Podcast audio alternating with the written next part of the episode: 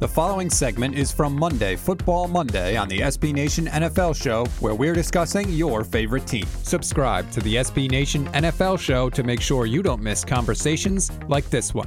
Deebo Samuel, Michael, has a new deal. Um, all of the wide receiver drama this season is now in the books. Um, Deebo has his deal. He, I don't. Did you see this? He had liked a tweet in the offseason um, connecting him to the Cowboys. Did you see this? I did not know. Yeah, he um he liked a tweet that was like you would look good in a Cowboys uniform, blah blah blah. Um, but you know whatever. Uh, three years, seventy one point fifty five million dollar extension with fifty eight point one million dollars guaranteed. Uh, effectively the same deal that DK Metcalf got. Um, you know the agent who works for Deebo Samuel also works for uh, DK Metcalf and AJ Brown. So a pretty good time to be uh, this particular NFL agent. Yeah, I mean, I'll tell you what. When when Mike Williams got his three-year, sixty million dollar deal uh, way earlier in the offseason, that felt like a hefty chunk of change. And then I think as it stands now, Keenan Allen and Mike Williams, respectively, are like 11th and 12th in terms of average per year, um, which just looks a lot better, right? Um, I'm glad he got the deal. He's uh, such a versatile, such a fun player. I remember watching him in Mobile at the Senior Bowl. Shout out Senior Bowl here on my chest. Um, to you, watching him just absolutely tear it up down there. Um, so the success definitely isn't a surprise whatsoever. Um, you know, he had a he had a heck of a year in 2021 it's crazy to see him still get this deal. I understand like why teams maybe want to play hardball with him because he did miss, I want to say seven games in 2020. He missed one in 2019, one last year. So I mean, he hasn't been like absolutely tearing uh, the league asunder for three straight seasons, right? Um, his stats right now, I think, are like 2,700 total receiving yards. Um, total, but like last season, seven over 1700, just under 1800 total yards from scrimmage. Uh, he did become the first receiver with a thousand receiving yards and then five receiving touchdowns, five rushing touchdowns in a single season. So he did something historic. Does that, you know, automatically assume he should get one of these big contracts?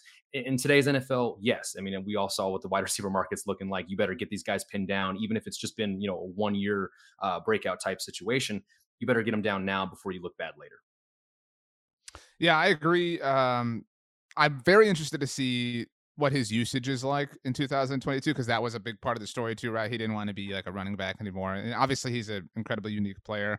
Um, you know, I, I know this because of the wild card round um, and how wonderful he was for the 49ers, obviously.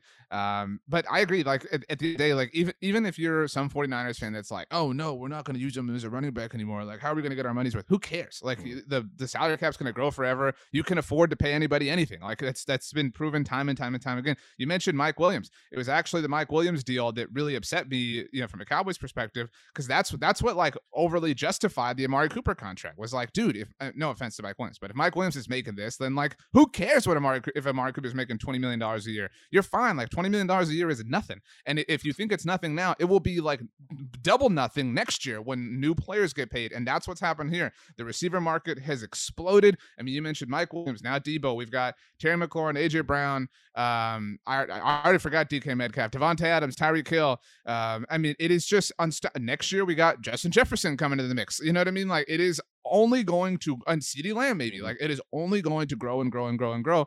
And the Niners will see what happens with Jimmy Garoppolo, but you, you have a quarterback on a rookie contract seemingly right for the next like you know few years. Like maximize that, capitalize on that. So yeah, Deebo makes your team better. Who cares what he wants? Give it to him. You'll be fine. You can work it out in the end. Yep, I absolutely agree. Sometimes you just got to pay your good players good money.